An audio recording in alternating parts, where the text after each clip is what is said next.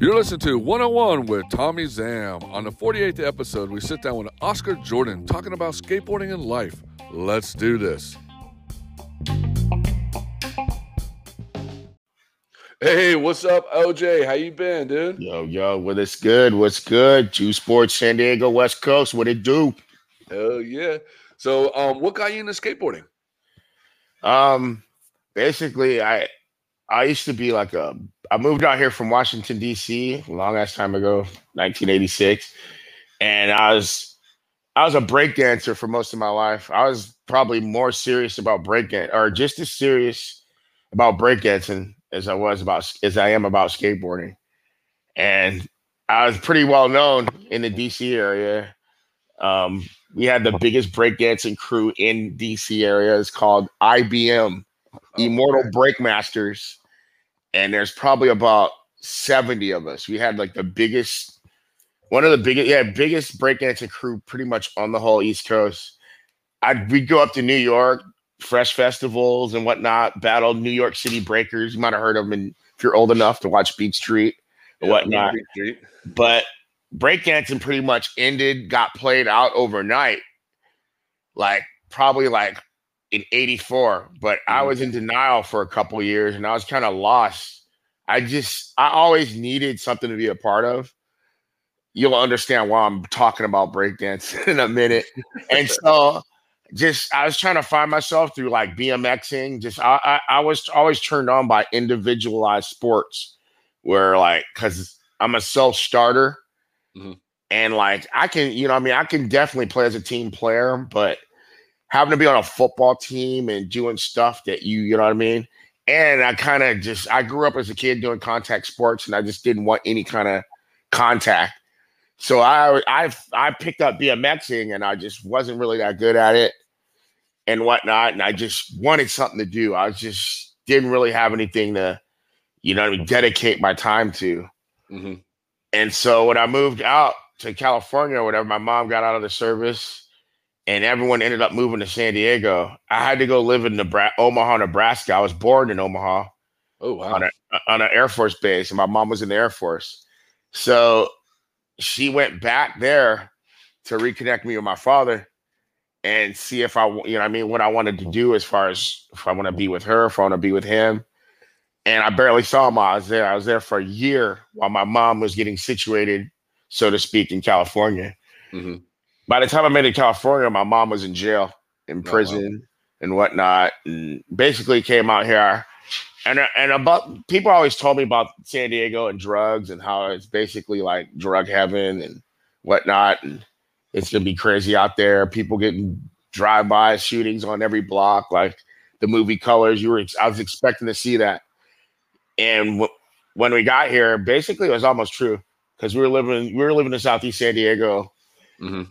And when I got out to California, I had to go stay in Point Loma. So my mom lived in Southeast, but my grandmother, and my aunt and uncles, who were still in the Navy, they lived in Point Loma because they were stationed at NTC, Point Loma, Naval Base Point Loma.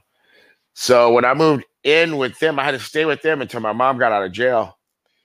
And my BMX bike ended up getting lost or whatever, because I took the Greyhound out here. And so someone stole it off the Greyhound. They wouldn't let me put it under it. I had to send it a different way. Are you serious? Yeah, and it got stolen. I had a Redline Proline chromed out. Damn. To the max, man.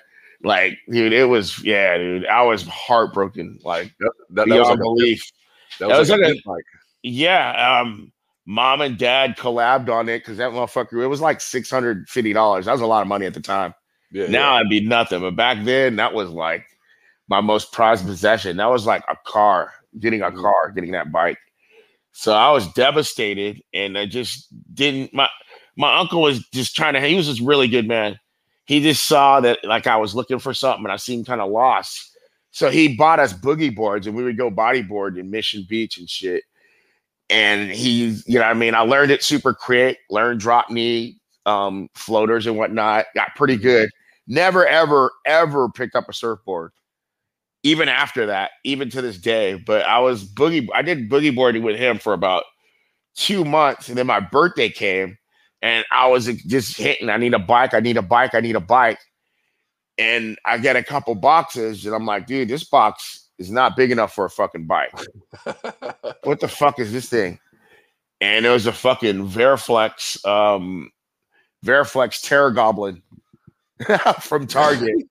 And I'm like, to me, I didn't really know what a skateboard. I mean, I've been on a board one time, and it happened to be actually it was in DC, and I hadn't really ever seen a skateboard before. So I got on this kid's board and just tic-tacked in a circle for like 20 minutes straight, and had the best time of my life. But like, it didn't connect.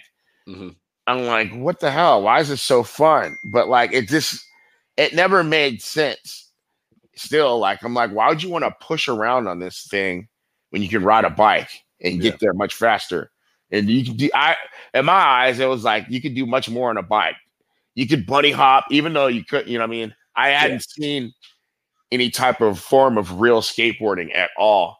Mm-hmm. And on my way out here, actually, I think it might've been Mike Vallely. This dude it was like the first time I actually seen like real street skating in person. Mm-hmm. And it was at the Dulles Airport in DC. And this dude had on a big red sweatshirt, redhead dude with Converse. And there's people shooting photos of him. He was doing ho-hos and shit. And like, I'm like, dude, is this guy in a circus? Like, how the fuck is he like doing all these tricks with this skateboard? I'm like, can you juggle? What else can you do? This guy's it didn't click. I'm like, what the hell? He must be famous. They're taking pictures of him. Yeah. So I moved to Nebraska, and I remember one day I was really into the Beastie Boys. The Beastie Boys was like my favorite rap group. I mean, like R.I.P. When I lived straight up, man, Ad Rock, MCA, R.I.P. Oh my God, man, dude.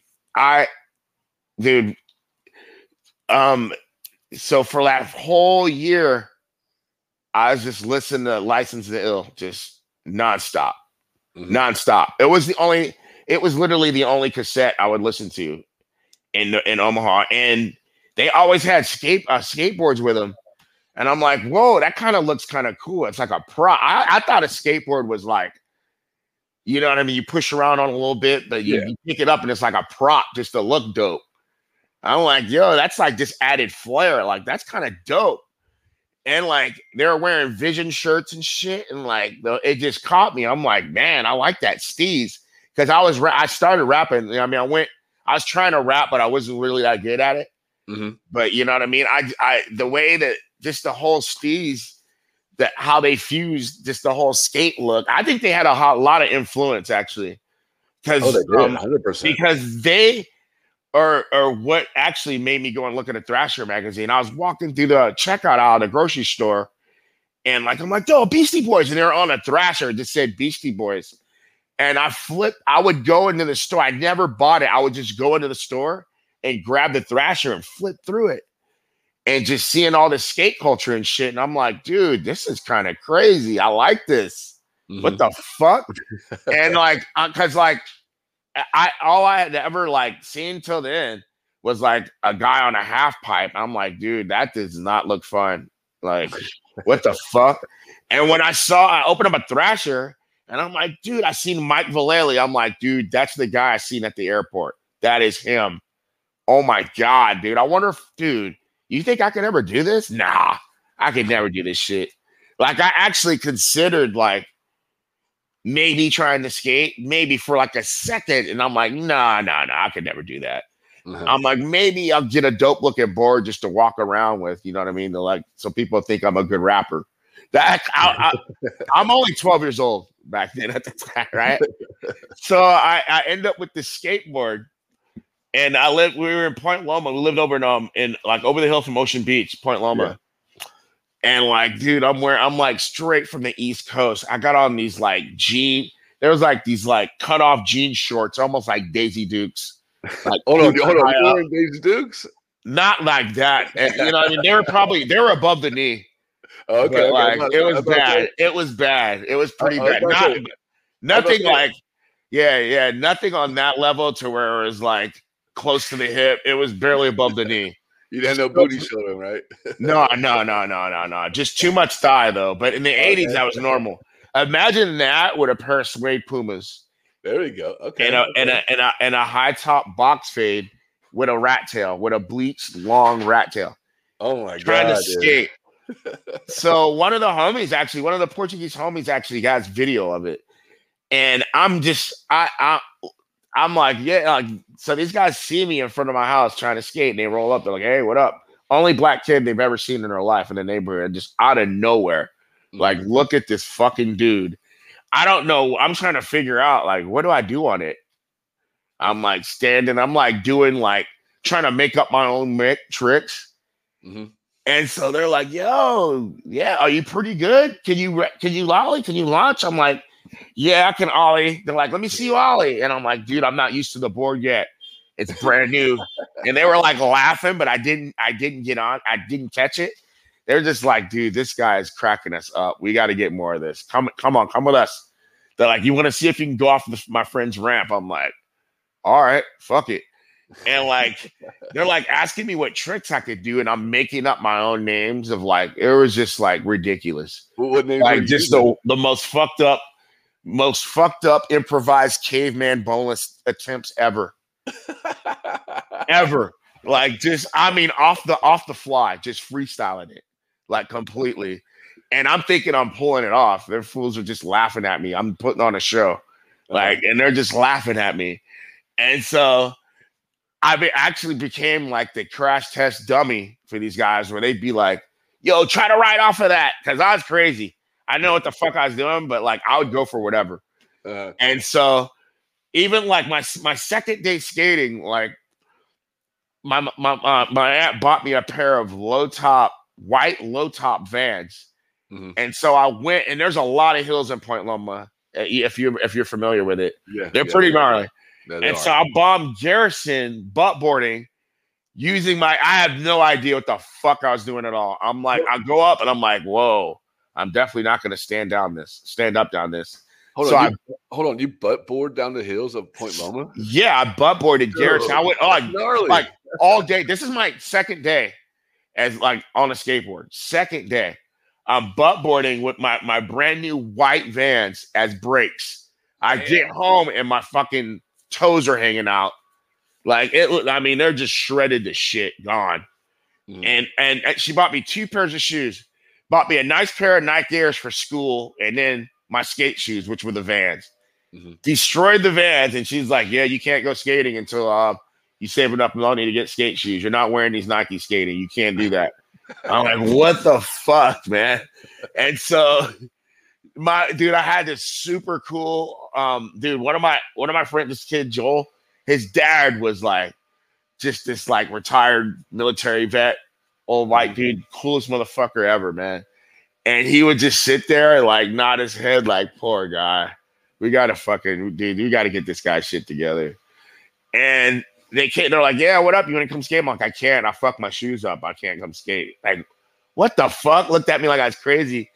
And so my homie was like, "Hey, you can get a pair of Chuck Taylors down at the swap meet. They're on sale for $15. I'm like, we probably live like 2 miles away from it, but I'm like, "How are we going to get down there? I can't even skate there to get there. I'm going to walk all the way there." He's like, "Dude, my dad will take you. Let's go." Right. And so we go and buy and I cop the kicks.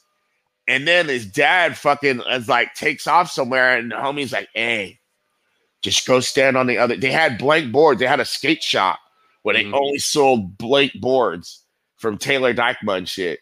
Because I'm on this Variflex that I left out in the rain, and so the wheels don't roll anymore. I would leave it outside, and it was and this is in the middle of the winter. It slammed on me.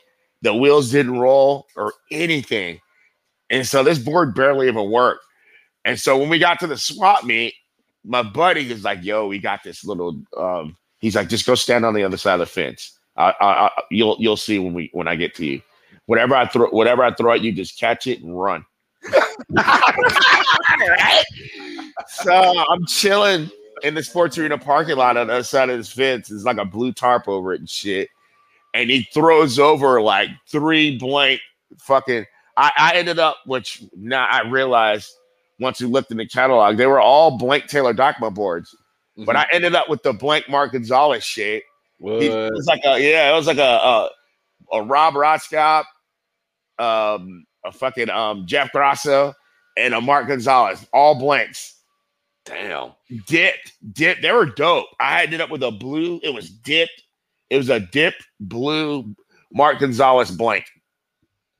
You can just tell by the shape. So I got the board, and I'm like, well, fuck. How am I going to ride this? Am I going to put these? I went to go put the Variflex trucks on it, and his dad was like fucking kind of questionable, like, hey, what the fuck? Where'd you guys get these boards from? And like his son was just like, oh, yeah, they gave me three for the price of one, so I bought them all, even though we stole them. Shit, right? So his dad's like, you cannot fucking put those Variflex trucks on that fucking board, dude. Look what you're doing, bro. Like, this is his dad. This is not even him. They wanted me to put the Variflex trucks on the Vans board just so I could look like an idiot so they could fucking clown on me some more. But his dad is like, dude, come here, dude. Come here, kid. What the fuck? And so I ended up with like a fucking tracker base plate, venture hanger, everything. It was just like, match. Yeah, whatever he could find, whatever parts he could find in the garage, that was my setup. So that was my first setup. And I ended up, you know what I mean? There was, I got okay. I thought I was good. Mm-hmm. I picked it up pretty quick. After like 6 months, like I had already dropped in, like there was this pro surfer from the 70s that had a vert ramp. And up in the wooded area in Point Loma, it had no platform on it at all. There was no deck because that's how they skated in the 70s. And this was like a good 10, 11. It was like probably 10-foot vert ramp, like 9, 10-foot. Back then, it was huge. It was considered huge. And no one had ever dropped in on it. They're like, yo, you think you could drop in on that since you think you're so good? I'm like, yeah, I'm good. Like, what the fuck? And like, I actually did it first try. Like, wow. I just didn't really have like a concept of like what's dangerous or what isn't. I don't know, because I hadn't seen it. So I'm just like, and I'm just wanting these guys to think I'm good already. I'm still thinking, you know what I mean? These guys are convinced that I rip, that I'm fucking a good skateboarder already. And even before that, like even with jump ramps, like I would lie, and that's how I would learn shit. Like, yo, you can launch. I'm like, oh, yeah, I can launch. I can do backside grabs. I can do that shit. And would just slam a good 20 times and ended up landing one. They're like, oh, I guess he can do it. Even though I just learned it right in front of them. They can't realize it. So that went on. And I got kind of pretty good. But then my mom got out of jail. And I had to move back. I had to move to Southeast. Uh-huh. So I'm thinking skateboarding's over with. And I'm like, if I do see anybody skating, they're gonna think I'm super good because I'm coming here over here from the beach, uh-huh, and shit. And so I get over there, and there's a skate shop and everything. I'm like, oh shit, fuck! There's a skate shop. There's a whole skate scene going on. And like behind it, I'm like, where do you go skate? And he goes, behind the shop, dude. Fuck, what's the middle school? What do you do? Who are you? I'm like, dude, I'm Oscar. I'm like thinking that like I'm somebody, uh-huh, and kind of. And so I go back there, and that was the biggest reality check of mine. It was the most humbling experience as a skateboarder I've ever had in my life. Like, everybody was just so fucking good. And, like, actually, for me, my whole concept of street skating was going off a jump ramp or nose wheelies and bonelesses. That's all I'd seen. And, like, I'd never seen the only person – well, at this time, Kenton was – no, and he was probably the best skater in San Diego. Oh, wow. Like the first thing I did when I got to Southeast, I'm like, hey, you guys, I skate with Kenton, this dude Kenton Russell. And they're like, oh, we know him. Like they knew who he was off the bat, and damn, so they expected me to be pretty good. And the guy that I met in the shop, it was a shop called Randall's. The guy that I met was Keong Kim, mm-hmm, and everyone was a fucking dick except Keong. It was Keong, and then this other guy. They were the two best skaters too. It was Keong Kim And then this other guy, Renee Matheson, who ended up pro for New Deal, he ended up being a really big name pro in the 90s. Yeah, I remember that game. And he was like the style guy. And then like Keong was the tech guy. The only person that would skate with me was Keong. Keong would be like, dude, come by when I get off work. I'll take you to like 10 different spots. Well, why is that like that? Why would they? He was the only one to skate with you. I mean, because I was young. I was a Grom. I was just some fucking dumbass Grom. Like, hey, what's up? Like, going up to motherfuckers thinking, like, I mean, like, acting like I knew everyone and shit. You know the deal. And so, and Keong was just so laid back about it. He's just like, it's rad that this kid wants to skate. Fuck yeah. And he even explained to me, he's like, yeah. I'm like, why do you skate like that? He could do all the jump ramp shit, and it was super easy for him. But he was doing kick flips, no complies, everything. I'm like, why do you skate like that? That's crazy. I'm like, are you a freestyler or like a street skater? He goes, dude, this is street skating. Like, going off a jump ramp is just going off a jump ramp, dude. There's much more to skateboarding than that. Yeah. And so hanging out with him, dude, it was a game changer. Within like a month, I went from like early grabbing 360s off jump ramp to like now I'm nose grinding benches and shit and fucking doing pop shove it, tail grabs and all kinds of shit. Yeah. And like and it was basically because of Keong. Like he basically turned me into like a real street skater. And I was still a jump ramp fanatic. Back then you could go to a construction site and steal wood and not get killed for it. So I would go and raid construction sites and build jump ramps and wheel them around and shit. And that's how I learned how to get on handrails, just fucking jump ramping up to them. And then I'd be like, all right, maybe I can ollie up to it now. But back then, I lived in the hood. We lived in this fucking crack house, super poor. I mean, we didn't even have, most of the time we didn't even have running water. There's no electricity, no nothing. Fucking got boarded up because like dope deal gone wrong. Fucking fools ended up shooting the place up and shit. Damn. And this is why I'm in my bedroom, my baby sister and shit.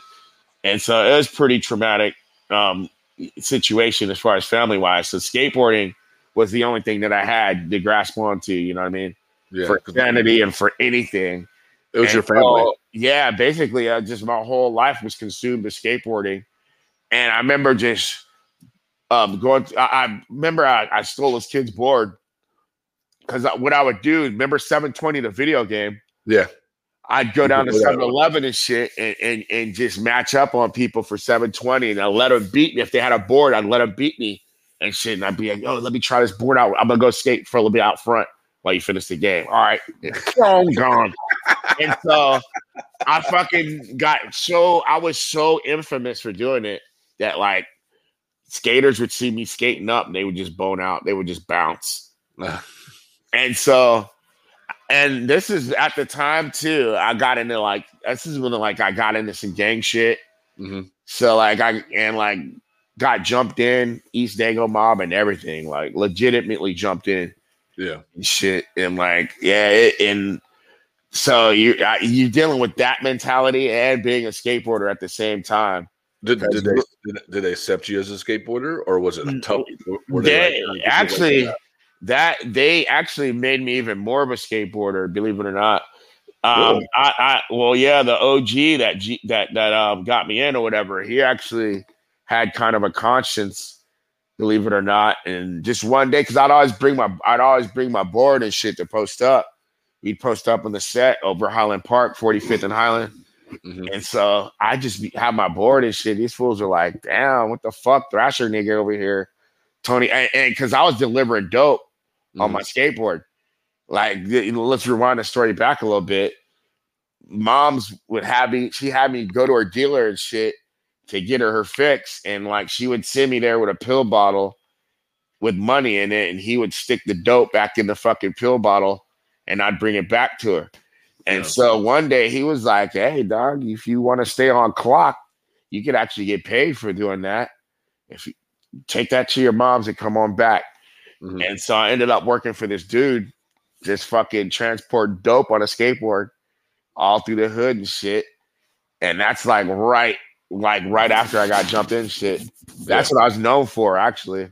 was that the fucking fools would be like, call me Birdman Tony Hawk before even they call him that, because I'm delivering birds, and they call me Tony Hawk just because. Yeah. Tony Hawk ass nigga. And so, so one day, and you know, I'm visioning all this in my head right now. You know? Yeah. So one day, dude, the homie, is the OG, Lil Pimp, but he wasn't Lil. That was just his name for some reason. Yeah. Yeah. He's like, hey, dog, what the fuck?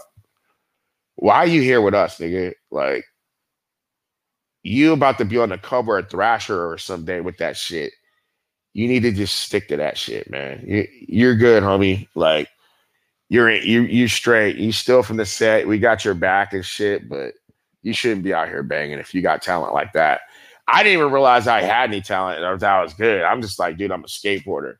Mm-hmm. But they actually saw it in me. They're like, you, man, like, I'm like, what do you mean? Like, just ride a skateboard? I'm like, it ain't a job. It's just what I do. They're like, dog, nah. They're like, that right there, what you doing, will get you way more further than this shit. I'm telling you right now. So this is from the gang. Yeah, this is from fucking straight up, like, convicted felon ass fucking gang member. Yeah. Damn. And so it was just an eye opener. I never even looked at skateboarding like that and shit. And you know, I mean, that day I stopped. I mean, they had my back and shit still, but I stopped running with that. I just switched my whole crowd up and just went back to like just hanging. I mean, just by myself. Basically, where like I got to the point to where I liked skating by myself, and I was just learning all kinds of tricks and shit, and I just went back to wheeling my jump ramp around and shit. And I remember, I stole a Ron Allen board, and I've been riding it for like a couple months, and I'm like, dude, I wonder if that Ron Allen's a real person. I'm like, some fucking surfer ass dude. I wonder if this dude's actually like a good skater. And I opened up and I see an H3 out with this black dude doing a fucking 180 that switched 50-50 down a hand roll. And I'm like, you got to be kidding me, bro. What is he doing down that rail? I'm like, what the fuck? Like a brother in the fucking threat. I never expected to see, like, to open a magazine to see it. That's why I didn't pay attention to him, really. Yeah. I mean, it was just, I was just kind of in my own world. But like the last thing I ever expected to see was a black dude fucking full page ad. And I didn't even know what he was doing, but I'm like, I need to learn how to do that. I'm like, this is what I want to fucking be. This is what I want to do. Mm-hmm. I'm like, what the fuck? A black pro? I'm like, you got to be kidding me. Like, just seeing it, I'm just seeing Ron Allen for the first time. He made me realize, like, what I had no direction, really. I'm just skating. I'm not thinking that, like, there's a possibility of it going anywhere or anything like that. You know what I mean? At all. That wasn't even a consideration. Just being able to get away from the dope house and go ride a skateboard. I felt like I was making it just doing that. I never envisioned. I'm so young. There was no way to envision, oh, I could get sponsored or get paid and get, you know what I mean, get to travel the world doing this shit. Like it never. So once that happened, my whole I don't know what happened, but something in me, man. I'm like, dude, I gotta boss the fuck up. I really want to fucking do this shit, dude. Like, I fucking feel this shit, like for real. I'm this gangster ass nigga from Dago, only skateboarder with a jerry curl. I'm skating in Vans, and I got like fucking the steez back in the day was that you'd have the Dickies. Yep. Flooding and sagging at the same time. So you're sagging them, but you got the cuff links and shit, and you got them cuffed fucking where there's high water, so you can see the white in the socks. And sometimes you got to cut the sides of them just to yeah. And then no, I didn't skate in Vans. I did not. Oh, skate. No Vans. Fuck, I was wrong on the shoes. And then I'm skating in Lottos and the Diodoras. Okay, like awesome gangs or troops. Okay. Only shit I would skate in straight. Easy E on a skateboard. And so I ended up mom's ended up getting locked up again, and I hadn't seen Kenton for like over a year. Mm-hmm. And I popped back in the fucking Point Loma in gangster mode, just straight banger mode, And motherfuckers thought they didn't know what the fuck they were looking at. They're like, what the fuck is this? On a skateboard? Like, fools are like, I mean, I had a couple kids say, hey, I'm like, hey, you look like you like skated up to do a drive-by. Like, you skated? Yeah. Yeah. I mean, they just never seen a skater with a long ass curl and shit. And just, I was just on some Southeast Dago shit. Like, I didn't even pay attention to how skaters dress and shit. I was just like, man, I ain't wearing no short. Once I started banging and shit, you know what I mean? You don't show no skin. You ain't wearing no short shorts or no nothing. Mm-hmm. You know what I mean? No kind. That's almost considered feminine. So I'm just like, oh, in the summertime, covered up with a fucking Raider starter jacket on and shit. Like, and it's hot out here too. Yeah, man. Redskin starter jacket too and shit. And it's hot as fuck. Oh, and Kenton was, and like, I'm like, Ken, why is everyone looking at me all crazy? He's like, dude, I don't give a fuck. I love it, dude. This is fucking sick. He just like, even and before Ron Allen, actually, I gotta mention how like the thing that actually really got me skateboarding was meeting Kenton. He's such a nice guy too, man. I mean, I don't know how I could almost leave this out, but no, I mean, this is back like before I ever moved to Southeast or anything. I'd probably been skating for like almost 2 months, 3 months. Mm-hmm. And I'm skating my elementary school by myself, and this dude rolls up. I'm like, whoa, this fucking Mexican dude. Fucking tall as shit. He's probably pretty good. And he's busting all these wall rides and shit. I'm like, what the fuck? And then he does a kickflip. And I'm like, oh. And like, everyone already told me about him. We're like, dude, this dude Kenton, he's the best skateboarder. He's our homie. We know him. He lives over the hill in OB. Dude, he's the best. But I wasn't allowed to go to OB. I was not, and my parents were like, dude, you will get killed. White people will fucking kill you if you go over the hill to OB. Don't go over there. It's all KKK, surfer, rednecks, and they fucking hate black people. Don't go over there.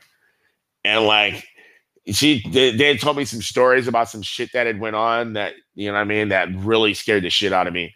So I was terrified of OB, and I never made it. I would go skate to the top of the hill, and I would look down at the beach.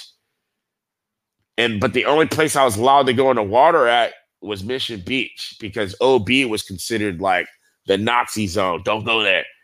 And I'm like, dude, it doesn't look like that. I'm like, that is the most beautiful looking place I've ever seen, looking at it from on top of the hill.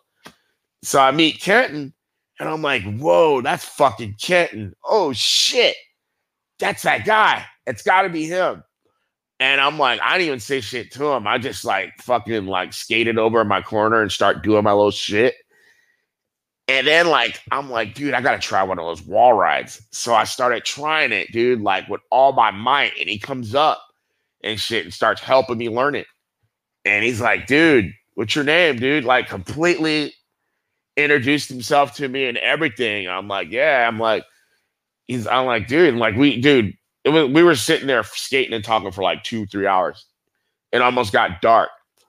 And I told him about, you know what I mean, my situation with OB. He's like, dude, I live in OB. He's like, I'm going to fucking take you to OB right now. You're going to come to me and meet my family right now. I'm like, what? And so he goes, I'm like, dude, my parents, he goes, take me to your house. I'll talk to your family. I'll talk to your parents and let them know. So like he fucking skated with me to my house. And it was once that my aunt and uncle saw him, they were like, dude, oh, this guy's legit. All right, you're good. He's like, yo, he's going to be with us, blah, blah, blah, blah, blah. And I'm going to bring him home. I want him to be able to see Ocean Beach and experience it. Is it cool? And they're like, okay, yeah. So we skated all the way over to Kenton's house. And his parents opened the door. And like, I'm just completely confused. I'm like, what the fuck? Like this black couple that's like my complexion opens the door. And you know how light-skinned Kenton is.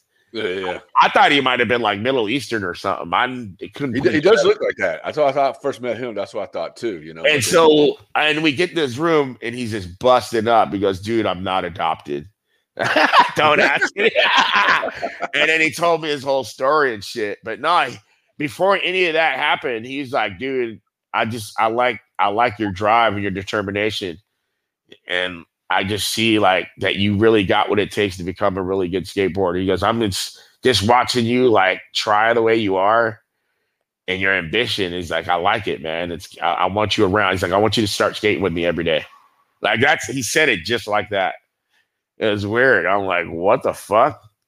All right. And we started skating together like a lot. It wasn't up every day, but it was a lot. I would skate over to OB and shit. And like, there was motherfuckers that we met that were racist as fuck. And like, everyone had swastikas on their boards. Even my best friend had a my best friend, Brian, who lived by me, he had a swastika on his board. And I didn't know what it meant. Mm-hmm. And shit, so my grandma ends up getting the place. I'm staying with my grandma and my uncle that passed away. My uncle was like my big brother. He's the closest thing I had to a big brother. Yeah, sorry. My brother's, because my brother's always locked up. Mm-hmm. So I'm like, yo, what is this like sign shit? What does that mean? Like these white dudes, boys, he do putting on like writing it everywhere, putting it on their boards.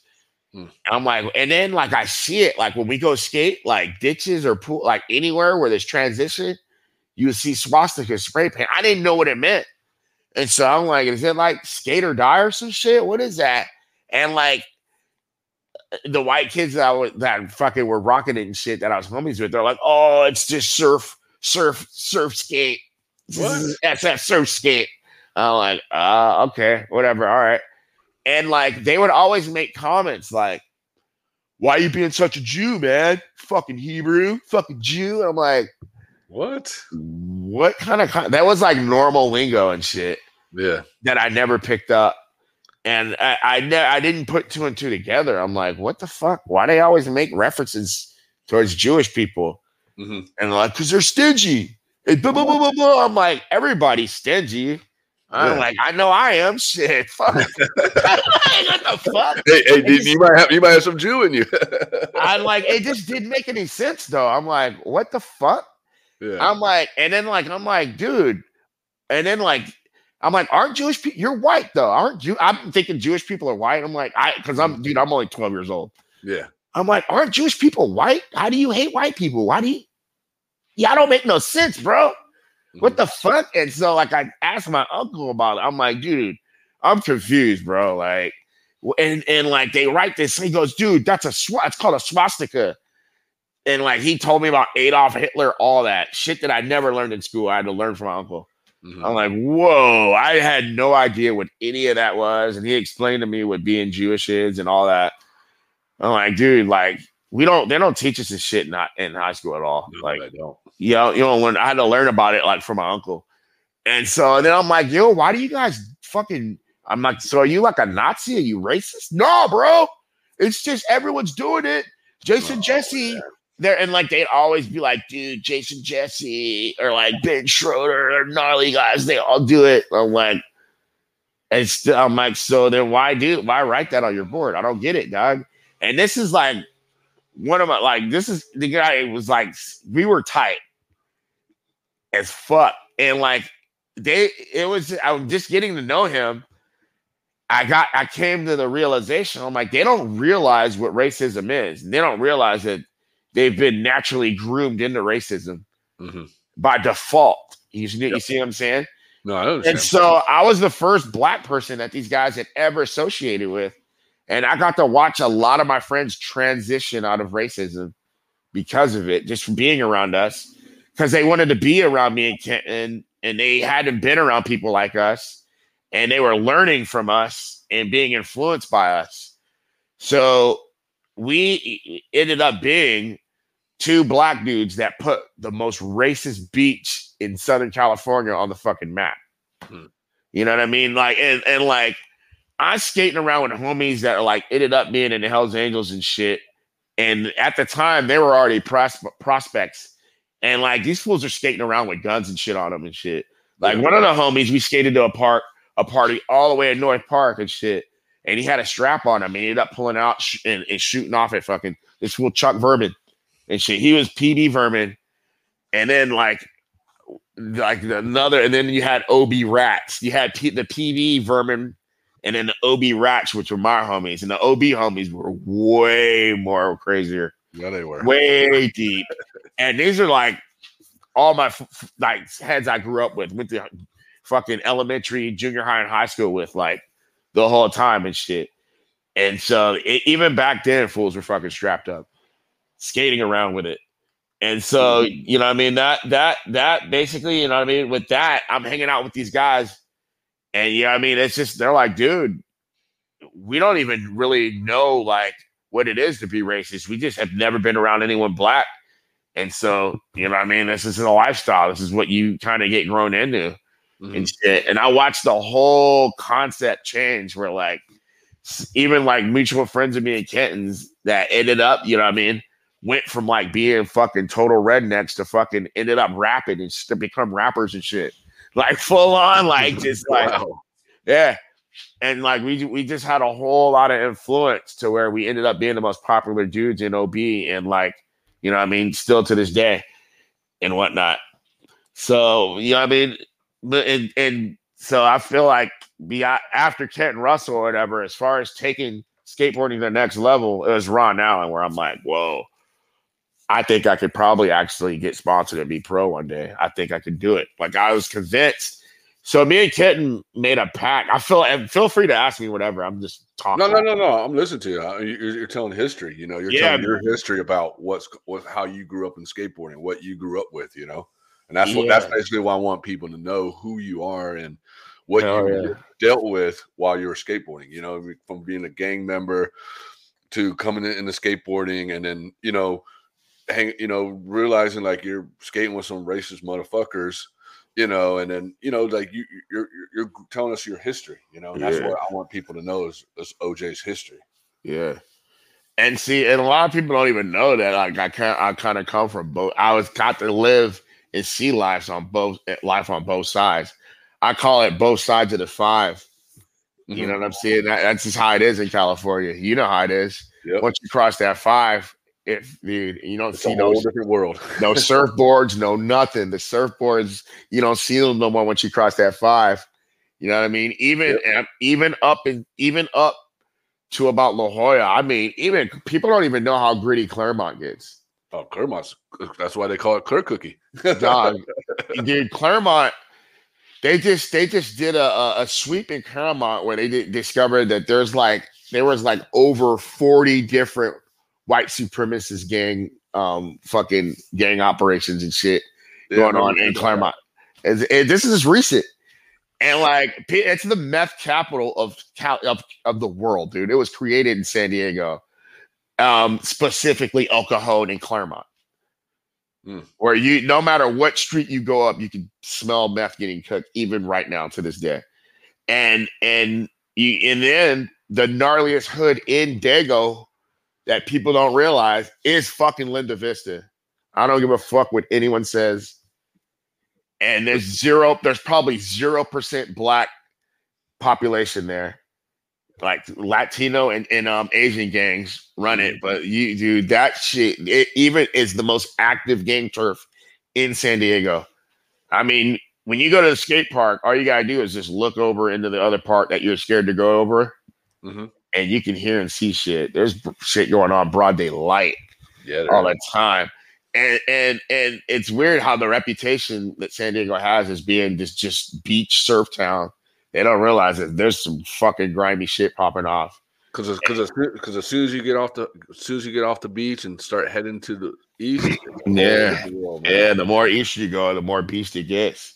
Yeah, you see what I'm saying? You don't want to go out to Ramona because that's a whole different level. Oh boy! But you know, I'm living both basically dual from southeast to fucking back and forth to Point Loma, southeast to Point Loma, and Kenton kind of saw it in me. This is weird, but like he's like, hey dude, if you get sponsored, let's just make a pact. He goes, if I get sponsored first or you get sponsored first, we're a package deal. So they can't take you unless they take me. I'm like, well, why are you even saying this to me, bro? You're like twice as better than I am. Because at the time I got naturally was good at placing in contests and stuff. And Kenton was a fucking real skateboarder. He was like, yo, like he's the first guy to Sports Arena double. And I filmed him doing it on his dad's VHS fucking family camcorder and shit. This is after we watched Bandits for the first time. He's like, and he saw Frankie Hill do one, and everyone, he's like, dude, he always chews stair sets. You got to see this video. We watch it. And Kenton's like, hey, that one at San Diego Sports Arena, I've been looking at it. It's bigger than that. That thing is huge. Yeah, he for back then, you know. And it was, he was like, I know I could do it. And I'm like, let's get the camcorder. I want to watch this guy kill himself. And I'm like, well, at least get some good slams out of it. We didn't think it was possible because we're like, dude, no one's as good as Frankie Hill. It's Frankie Hill. Yeah. And another mutual friend, Terry, was like, dude, you're gonna die. You're not gonna try that. Let's see this shit. We were like fucking with him, and I think that's what gassed him up really to do it. So a couple days go by, we get there and shit, and Terry realizes that, and I already know Kenton's about that action. Mm-hmm. Dude, he looks a lot nicer than he is. Like when he gets like a temper going or he's about to like throw down on something, complete different person, dude. Like and you're not gonna get in his fucking way at all. Like you're not getting in that dude's fucking way, no matter what. And the best thing you could do is tell him that he probably won't make something or that it's not possible. That's probably because then he's gonna fucking do it. And I'm full on follow camming him. It actually came out kind of decent too with this fucked up ass cam. And I'm filming Terry at the same time, running along, telling him, don't do it. You're going to kill yourself.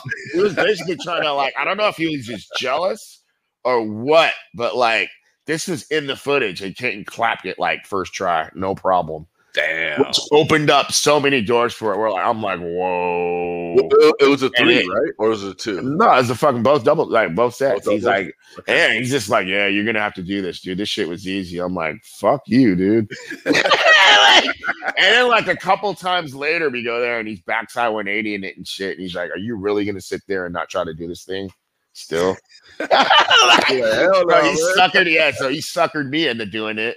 And shit, and there was a lot of that going on, dude, where like, and like he, at the time he started telling me, he goes, I know you like doing a little contest and stuff. And we met this guy, Dave Schlossbach, who was like video, he filmed all the H Street videos, going videos. He is the most iconic, legendary modern day skateboarding filmer of all time. He was the guy that did the how you do the hand that capture the bank or whatever. No, come up. Cup the banger, cup and bangers. That's him. He invented all that shit. Oh damn! First to follow with a fisheye, everything. Sloshbach. Crazy. Yeah, and so we met him, and he's like, you know, we got this guy Dave Sloshbach. We could probably maybe finagle get on going if we get enough clips and get in the video. If you make it in the video, you might be able to get on then. That's how it was. I'm like, whoa. So they put you in the video first, and then you can get on? I'm like, whatever. And he's like, but you got to like, you know, you can't just be doing basic shit, dude. You got to try to like push your skating. He was giving me a hint of innovation. You know what I mean? He goes, skateboarding's going to be changing, dude. It's not going to be just this. And you got to play around with stuff, dude, and experiment. He's like, because people are going to want to see new trickery. You know what I'm saying? It's just, you know, and it didn't make sense to me for a while at first. And then just seeing how hard Kent was working at it and shit, I'm like, dude, that just seems like too much work. Like, what the fuck? So he's like, hey, let's make a pact. If you get sponsored first, they have to take us both. I'm like, deal. So I show up at this contest, at a castle contest. And like I'm like, dude, I'd skated like one or two local contests. I tied with first place with Willie in my first comp we ever had. Yeah. And so I show up at a castle contest and like Jeremy Klein, the whole World Industries team is there and shit back in the day, and like and Steve Rocco and everyone's there. And so I'm like, yeah, I want to enter the sponsor division. They're like, who do you ride for? I'm like, nobody. You have to skate in the intermediate. I'm like, nah. I don't go like that. I'm like, I'm here to skate against the best. Yeah. This is me. I'm like 12 years old, 13 years old. Yeah. 13. I'm like 13. I'm like, I'm here to skate against the best. I'm like, dude, this is my town. I'm here repping Dago. We're here, and this was it happened to be in. So I'm like, dude, this is my hood. This is where I'm from. I'm like, I want to get sponsored. How am I gonna get sponsored if I'm not beating motherfuckers that are sponsored? Yeah, no, I'm saying it just like that. Like to Sonia Catalano, I'm like, dude, like I'm skating in a sponsored division. Like I'm not walking out of here not in this contest in a sponsored division. Yeah, and shit, I'm like, dude, like I want to prove myself and I want to put my name on the map. Like I'm throwing my hat in a circle right now. Steve Stedham walks in the room out of nowhere, and he had this dude with him, this kid Aubrey Spencer. Was this rider he had with him, this black kid. And John Reeves was there. John Reeves was like Sheffy at the time. He was like the biggest name in Dago. Like he was like the guy. And so Aubrey's like, dude, you can't have me skating against John Reeves. John Reeves, what the fuck? What the fuck? I'm like, dude, fuck John Reeves. I said it just so I could get in that contest. I'm like, I don't give a fuck who the fuck is here, nigga. This is fucking Southeast Dago, homeboy. I'm here, nigga. I want to be in this right now. Stedham's like, are you serious? I'm like, yeah, I'm serious. The fuck? Like, I'm like doing whatever I can to get myself like stand so like they'll notice me. So they're like, they'll just throw me in there. Mm-hmm. He's like, dude, this kid's crazy. He goes, you can ride for me. Go ahead. You can ride under Stedham. I'll put you in it. Here, take Aubrey's spot. Man. He goes, Aubrey, you're good. Take Aubrey's spot. And I'm like, really? I'm like, so am I on the team? He goes, let's just see how you do in the contest. I'm like, all right. I'm like, well, do I at least get a free board or something? He goes, I'll give you a free board. I guess I can give you a free board. Yeah. All right. And so I'm like, all right, fuck yeah. And in my eyes, I'm like, and then I got the free board and shit. And I'm like, I go and I put it in fucking – in Kenton's car or whatever, and like I'm like, dude, I'm fucking sponsored now. What the fuck? I'm hyped as shit. And at the time, I'm like, I didn't realize that I was a good hand rough skater at all. Mm-hmm. And like, cause like I would always take benches and like back then and make my fake contest hand roll, but I'd sit them down like loading docks and shit downstairs, like the long schoolyard plastic benches. Yeah. And skate them like a rail. And so this contest at the time, they had this long ass rail and everyone was just board sliding it. I was the only person that could 50-50 it, and I'm lipping it and shit. And people are freaking out like, this fucking kid's nuts. But it was the only thing I skated the whole contest, but people were just like hyped to see like some big hand roll skating like that and shit.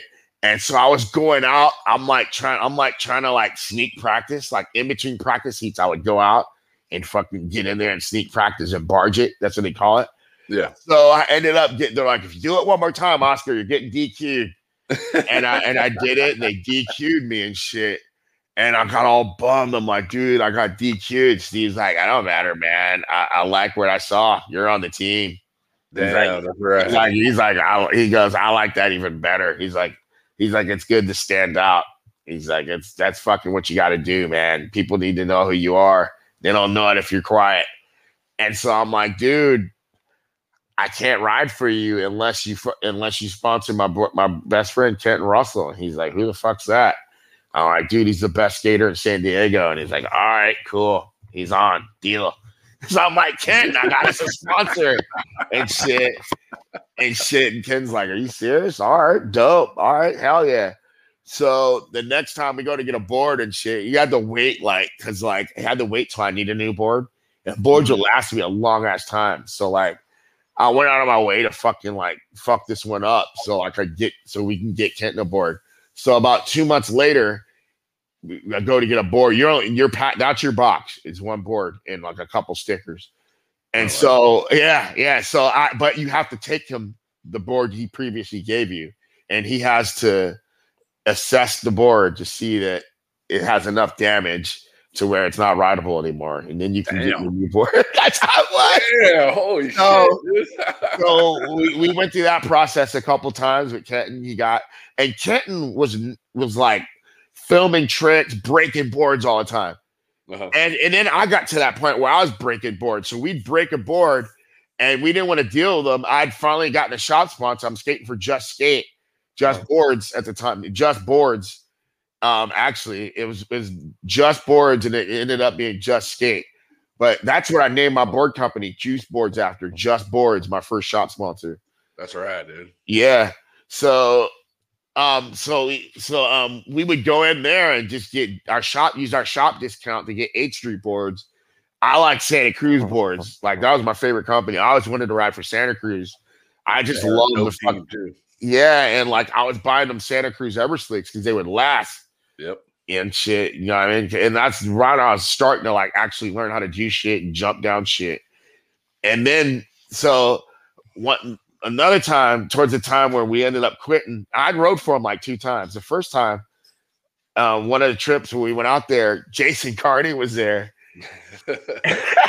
And fucking Jason was like, dude, I've been here waiting for this guy forever. He came out in a towel, and then he goes back and, like, butt naked in the towel, like busy, like he just got done banging his chick. And then he goes back in and tells me he's going to grab me a board, but I'm still out here, and I need to take it. She's like, so I just shit in the corner of his yard. And white and like he's like, luckily I had something to white with. I'm like, dude, I'm out of here. We just bounced. And I was like, I don't know how. I think he like hired the guy to be a team manager. And the guy was like, yeah, we'll end up paying if you come back and skate for us. Well, this was like a while later. Mm-hmm. But I ended up skating for him again for some reason too. But no, but after that or whatever, that's when we ended up really going out with Dave and like really getting into like getting good and getting into filming mix where we're skating with all the 8th Street guys and stuff. Yeah. So yeah, anything else you want to ask on that about any of that phase, feel free. Dude, that's pretty rad. I mean to what you getting sponsored by Steedman and hooking up Kenton and stuff like that. I mean, that's pretty rad, dude. So yeah, so I mean, I don't know if you've seen my current. One of my current graphics is the Stedham logo that I borrowed from him. And so he ended up, this is a little story behind that. It's the second time I rode for him. Dave started getting us, we actually were getting looked at by Plan B. Really?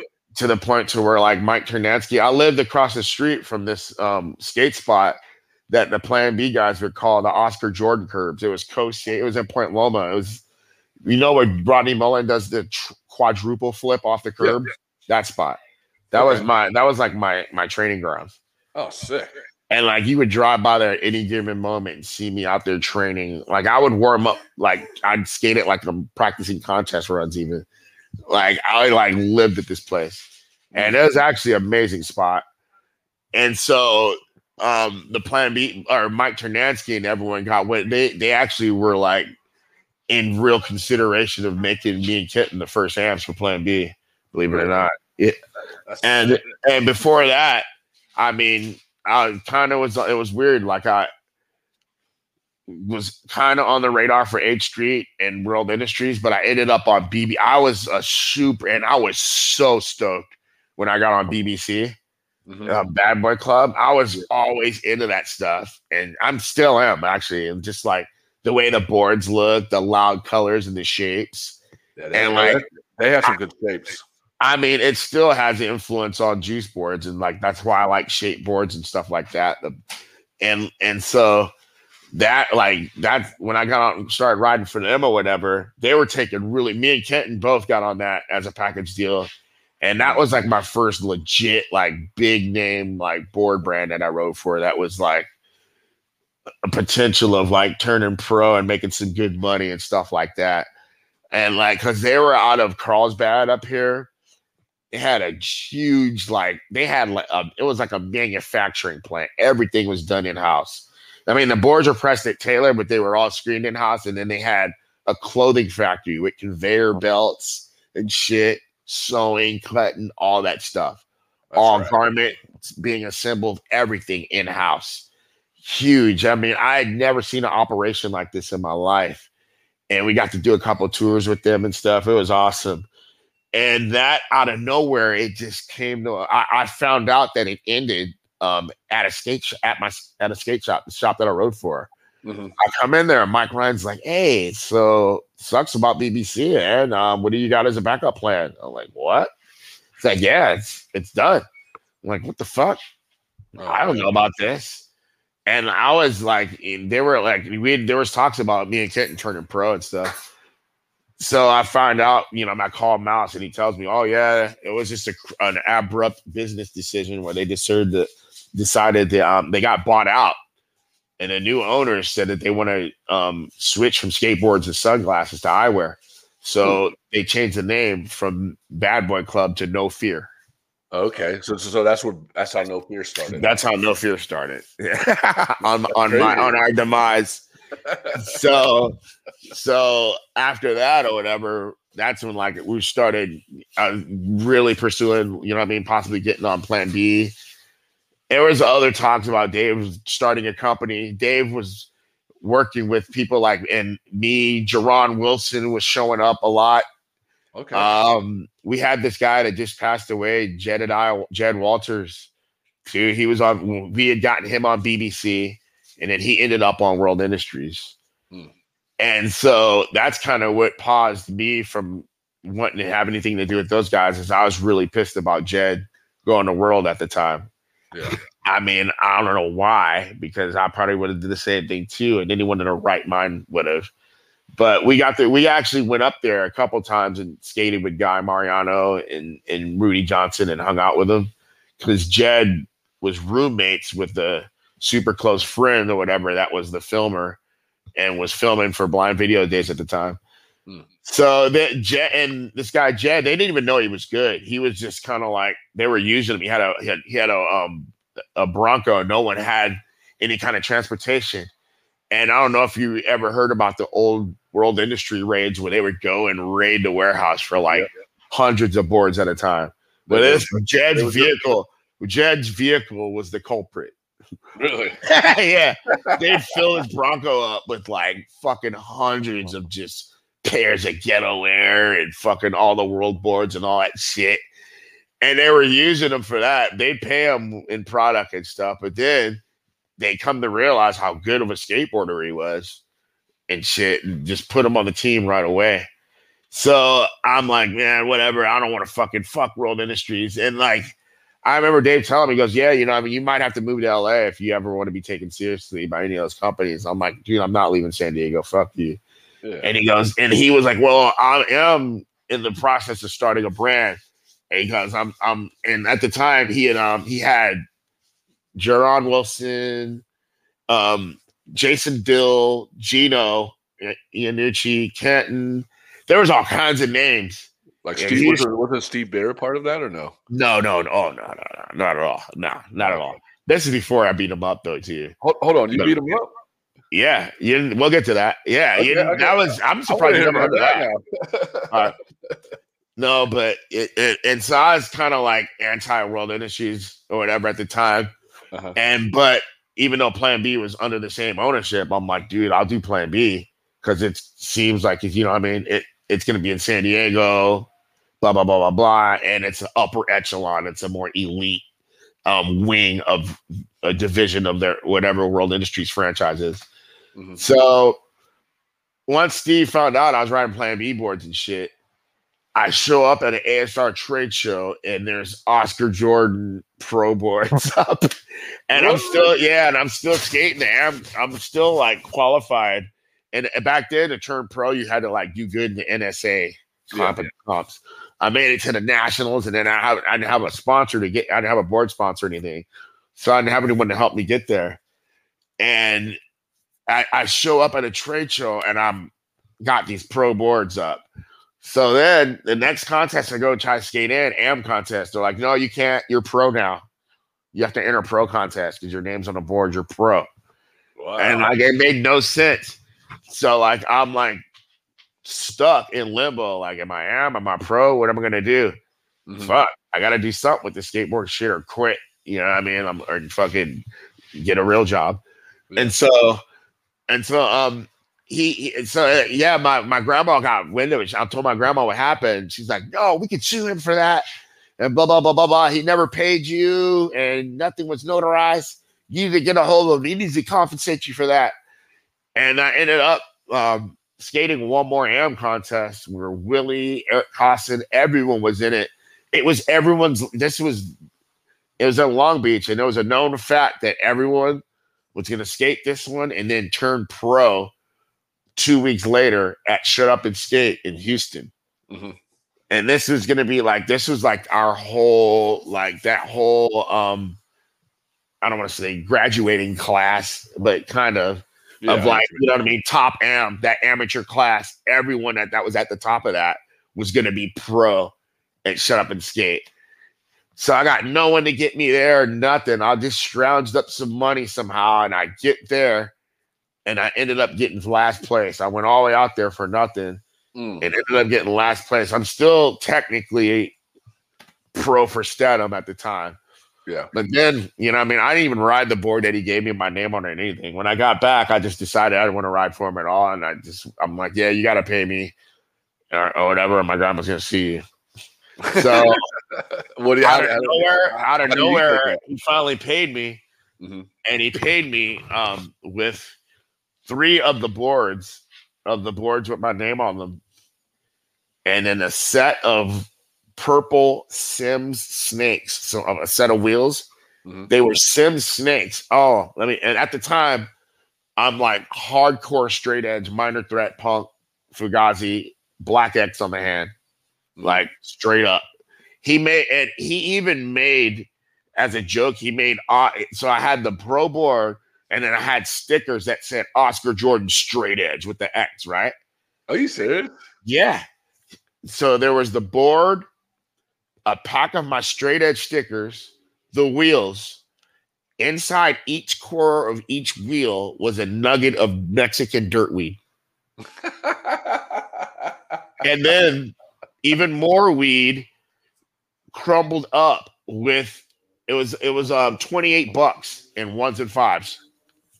What? $28. It was the weirdest shit ever. Yeah, balled up in a ball in a box. Wow. Yeah, my grandma's like, yeah, that guy Steedman came and brought you something. I guess that's your payment. What? Man, I fucking hated that guy. Man, I had it out for him ever since. Oh, and so that's why I did. I was like, since he owes me money, I'm gonna snag his graphic. So he contacted me over the graphic. He goes, hey, why are you stealing my graphic? He didn't even realize it was me. And I'm like, what are you talking about stealing your graphic? He goes, you even called it the Stedham. I'm like, dude, you need to learn how to read. It's the Stedmon. I changed the name on it. And I'm like, it's actually not your graphic. It's the Lion of Judah, which is a font. Mm-hmm. I'm like, so it's the equivalent of me using something like the American flag or something. Yeah. I'm like, that's what this is. He's just like, okay.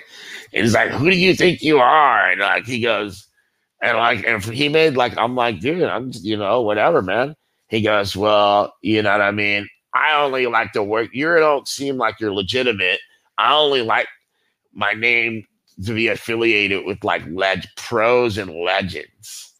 That's what he said. Yeah, and I'm like, so you don't consider me a pro or a legend? He goes, I don't even know. Who are you, dude? Like, you're not even anybody. Who are you? And I'm like, dude, you turned me pro. And he goes, Oscar, is that you? I'm like, yeah. He goes, Juice? That's you, Oscar? I'm like, yeah, dude. That's me, Juice. All right, dude, Jake Phelps gave me that name, so it's legit. Like, the Juice. The motherfucking Juice. That's me. Oh, he's just so fried. He, like, just didn't get it.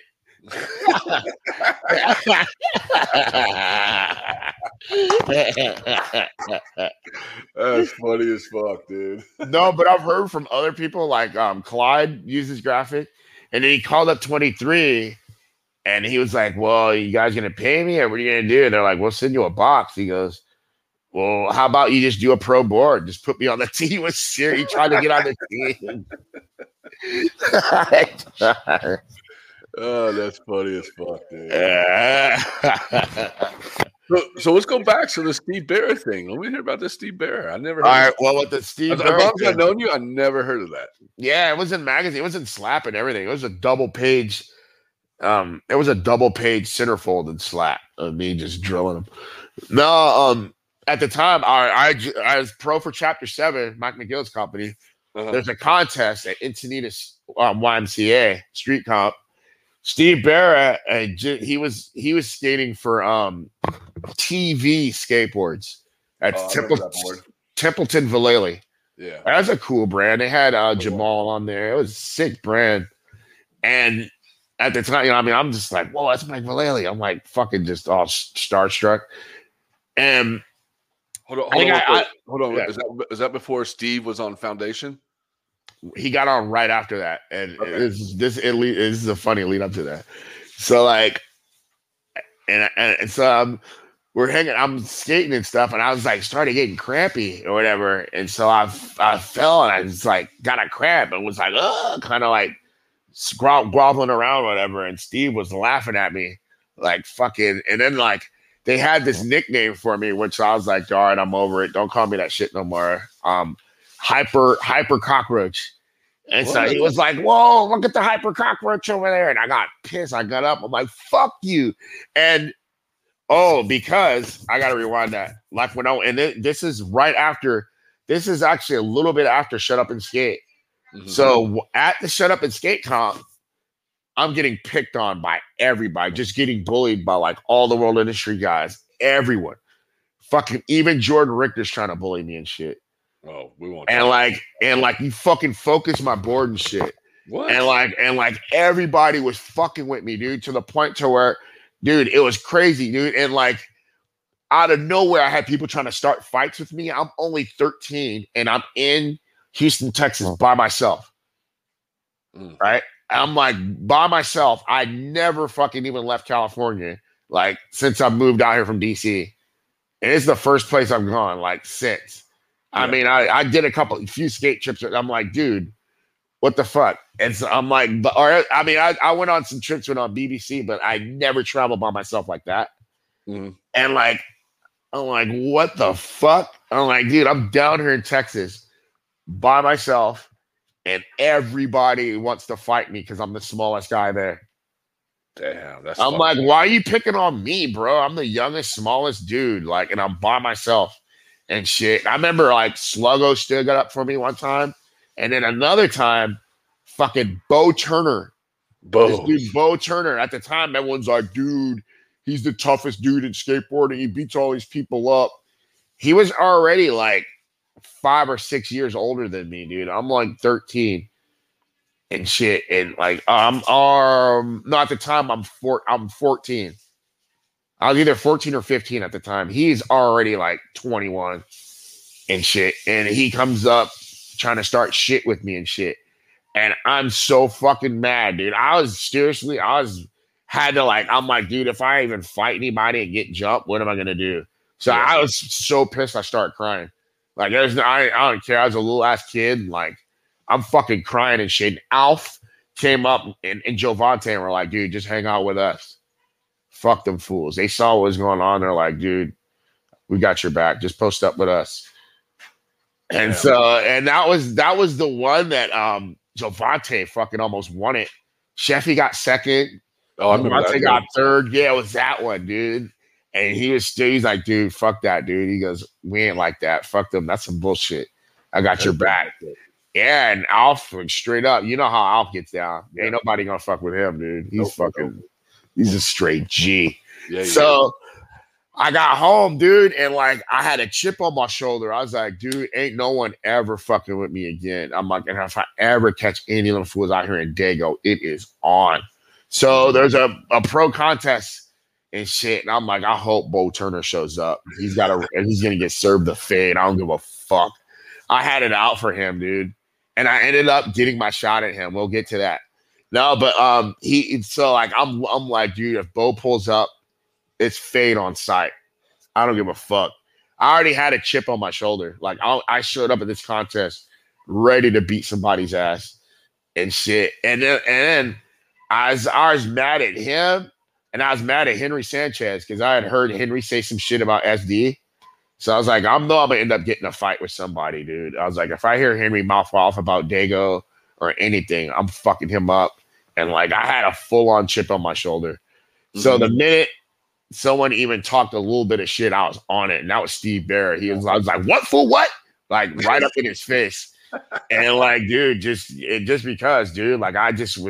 had it, dude. I was like, hey, I'm not getting picked on no more. Fuck all that. You want to bully me? It's on. You're going to face the fury.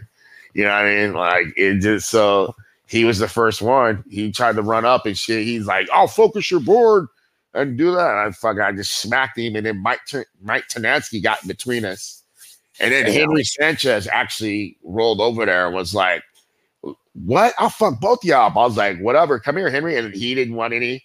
So it was just Bear. He got the taste of the fade. He got a taste of OJ. Yeah. He tried to pull the where he, you know, it was some old school shit where you step on the guy's foot and get him. He tried to do that with me. Oh, you serious? Like, yeah, I'm like, you got to be kidding me. And just caught him with the fucking most stealthiest right hook ever. Beat him to the ground. And from then on, the attitude towards me just completely changed. Like, it was just... Sorry to interrupt you, but do you think that's when the industry kind of looked the other way on you since that, or what? Maybe. I don't know. I didn't really care. You know what I mean? To tell you the truth, it was just like, to me, you know what I mean? I didn't want to be on the, because I was getting paid more than most of them dudes anyways.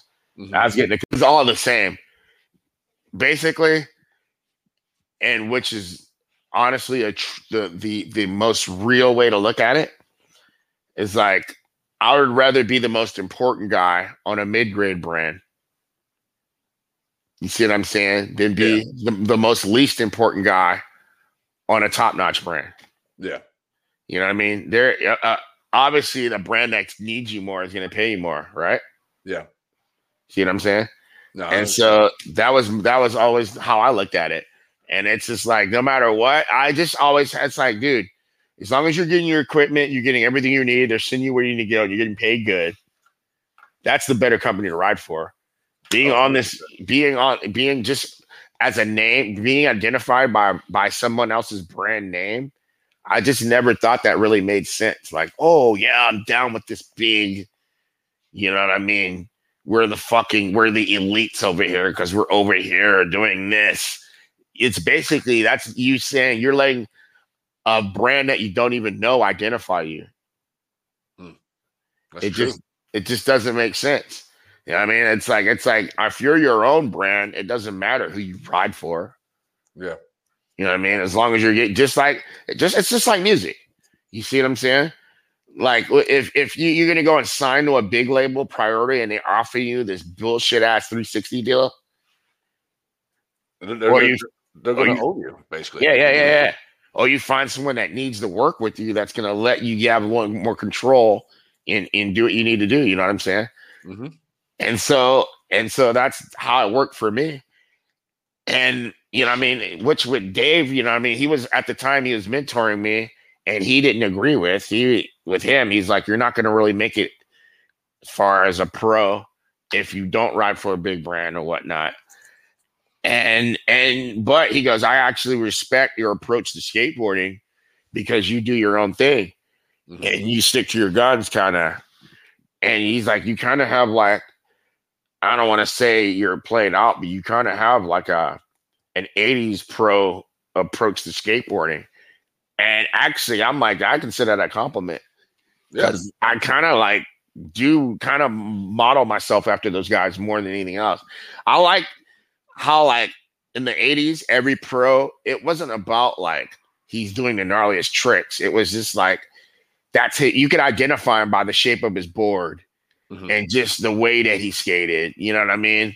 Like, I love GSD because I'm like, dude, he's not even the best skater, Gary Scott Davis, but I'm like, you know who he is. You're like, dude, he has a specific board shape, ripped curves. He has his tricks that he does. You know what I mean? Or like a Jason Adams or dudes like that. I've just always liked dudes like that, man. It just meant more to me. It's a more of an art than you know what I mean, than just, you know what I mean? Because I've been on both sides of the spectrum where I'm like, yeah, you know what I mean? I'm the first guy to do a tray flip nose blunt slide or one of the guys, you know what I mean?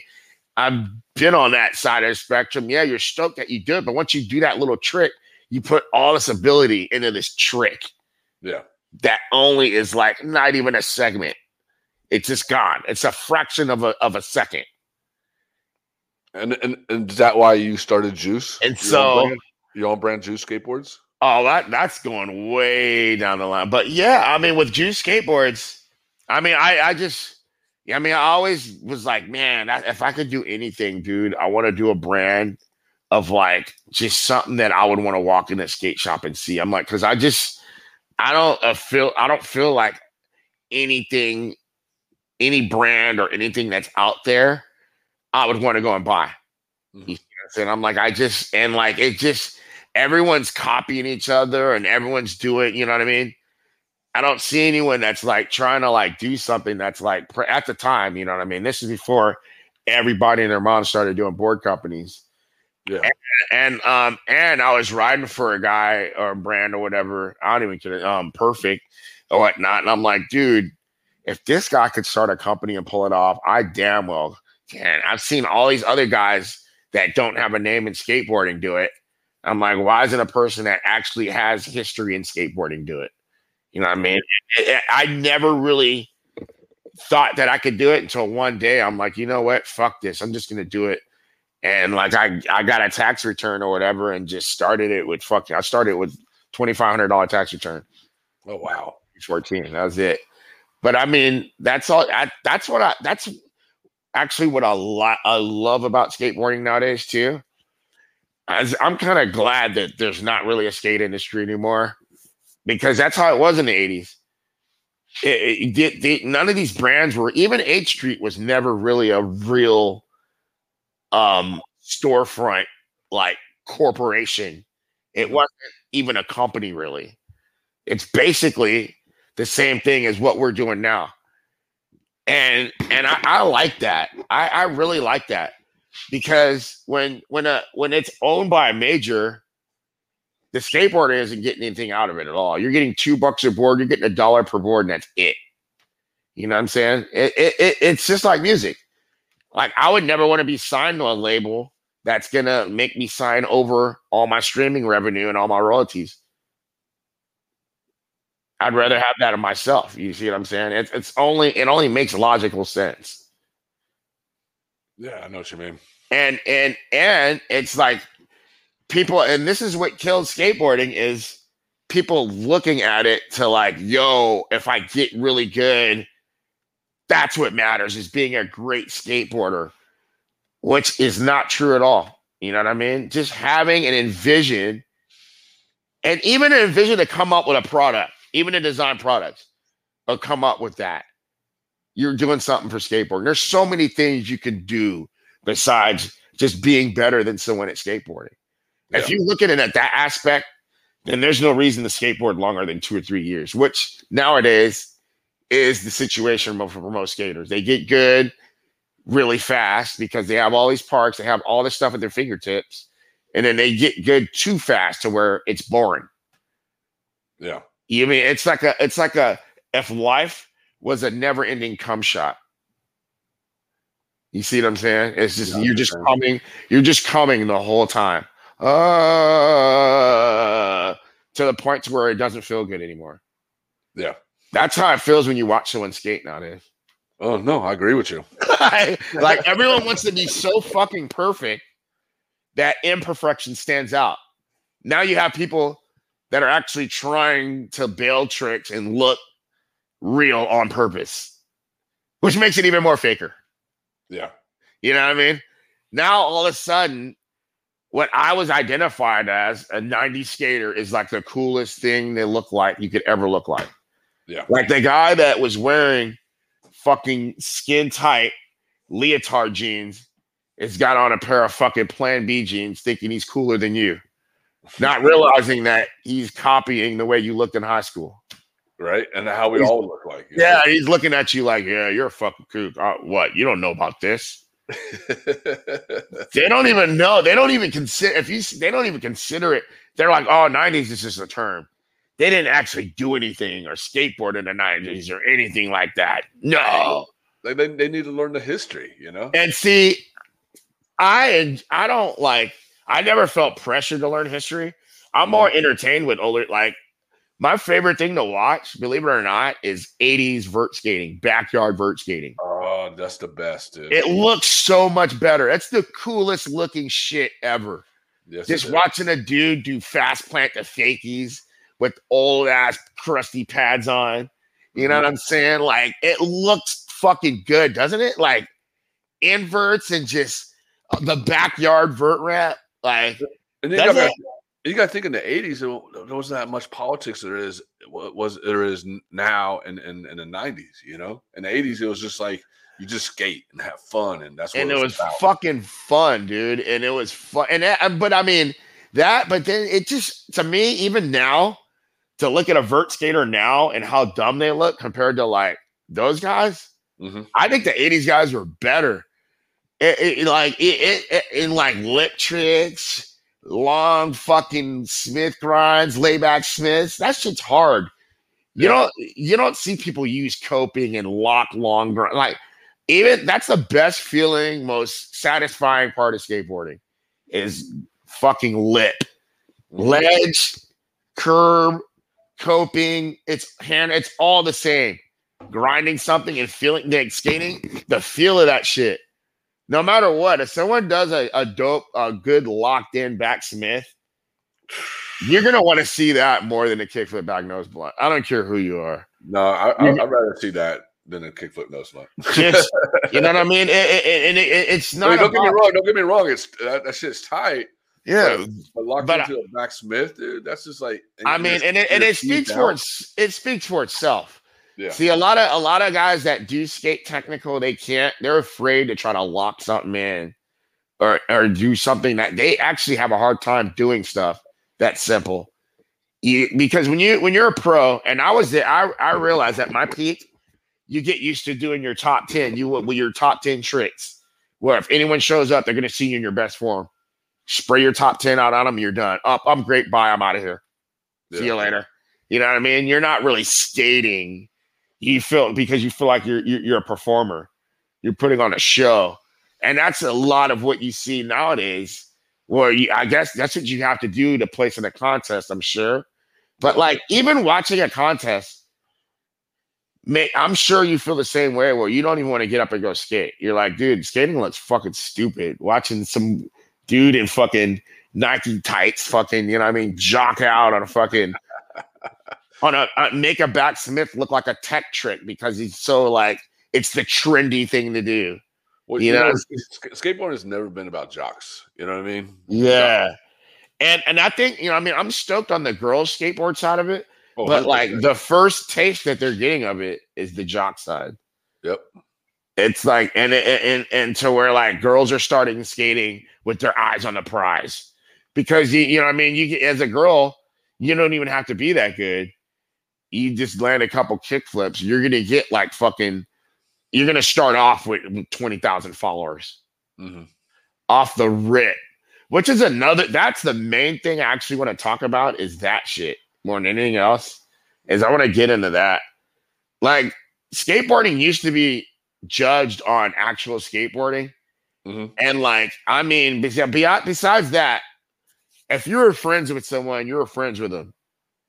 You know what I'm saying? You grew up skating with someone. You grew up skating together. Your homies, right? Right. No matter what. Instagram has turned life, and not even just in skateboarding, but in general, in the junior high school. It's like a social experiment where, I mean, even in life, no matter what, nowadays, you're getting judged on your following and how many followers you have. Yep. Not 100%. What you've actually accomplished.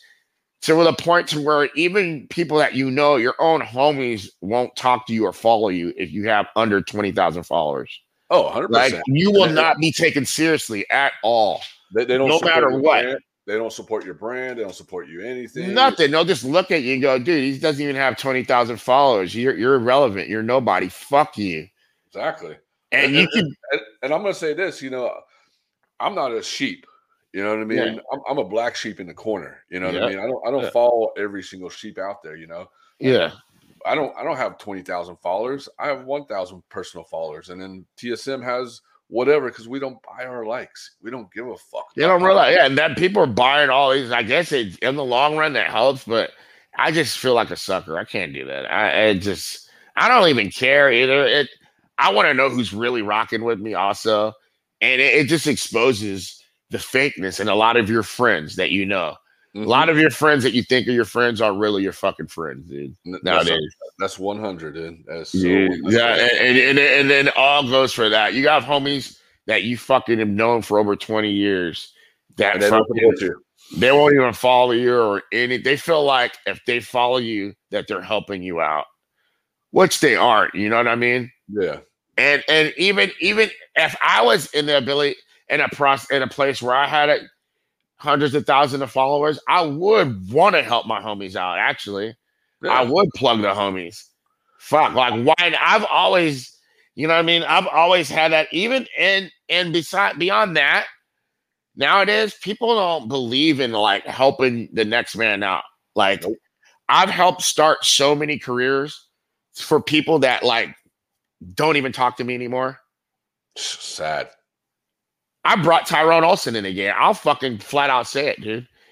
He has never once thanked me ever. And I don't give a fuck. I'm going to fucking put it out there.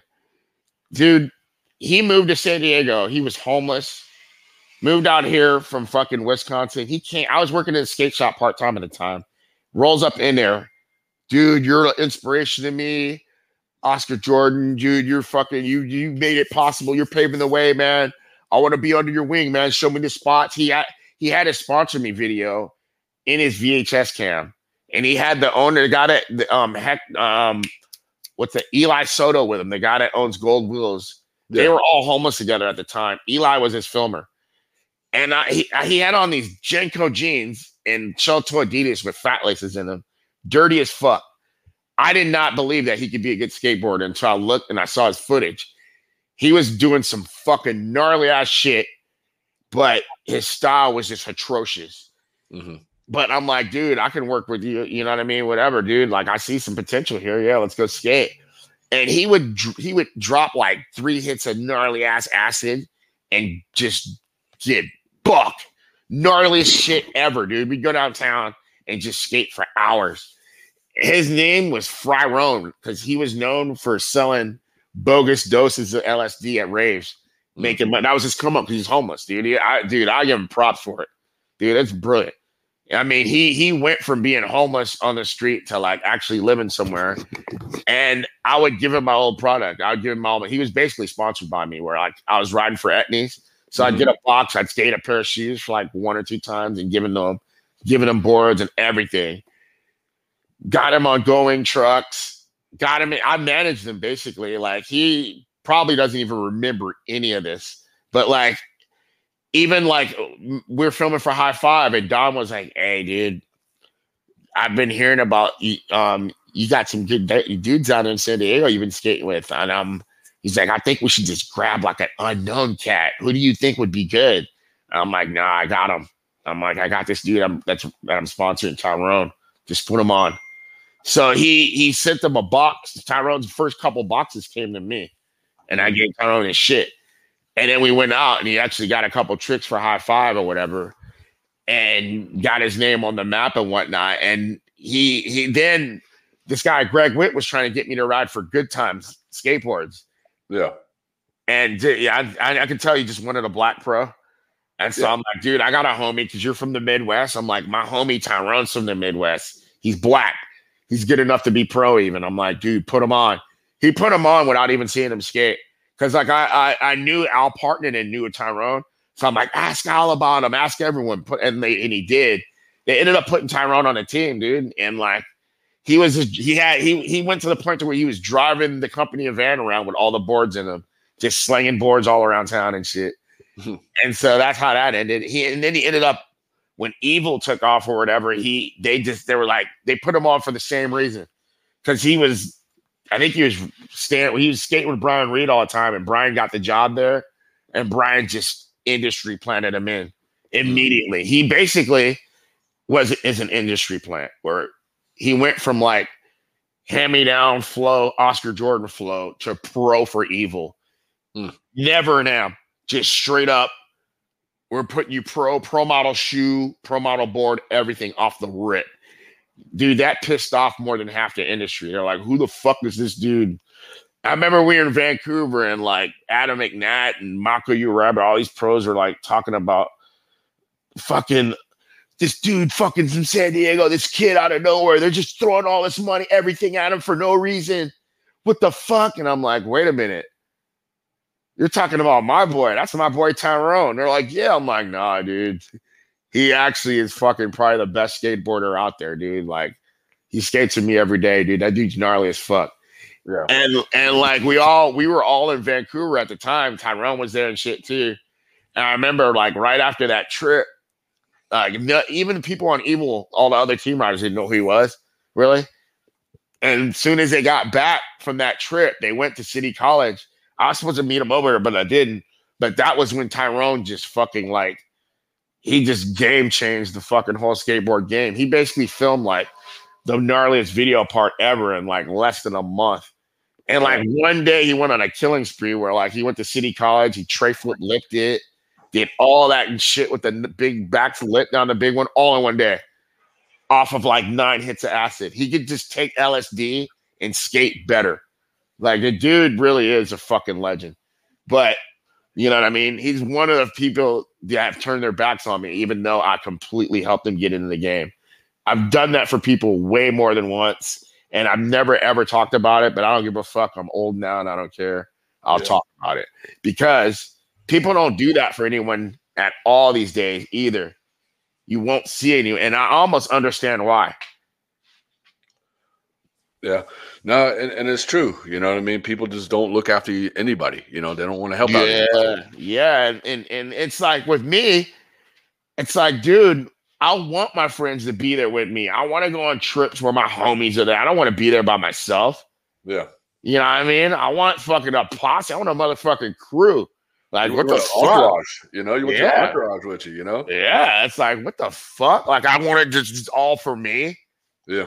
And I don't want to be the only one. Oh, I'm riding around this new boards. I'm better than you. Like, fuck that. I'm like, if we skate together and you're as good as I am, you're going to ride for the same company. That's just how it's always been. Yep. Just like with Donnie Barley, same thing. Like, you know what I mean? I met him out of nowhere. You know what I mean? And fucking we got to skating together every single day. And it's just like, I'm like, dude, like, you're fucking my guy, dude. I'm not going to sit there and like let you not be hooked up. And you're just as good as I am. I'm like, what the fuck, dude? Like, dude, done deal. You know?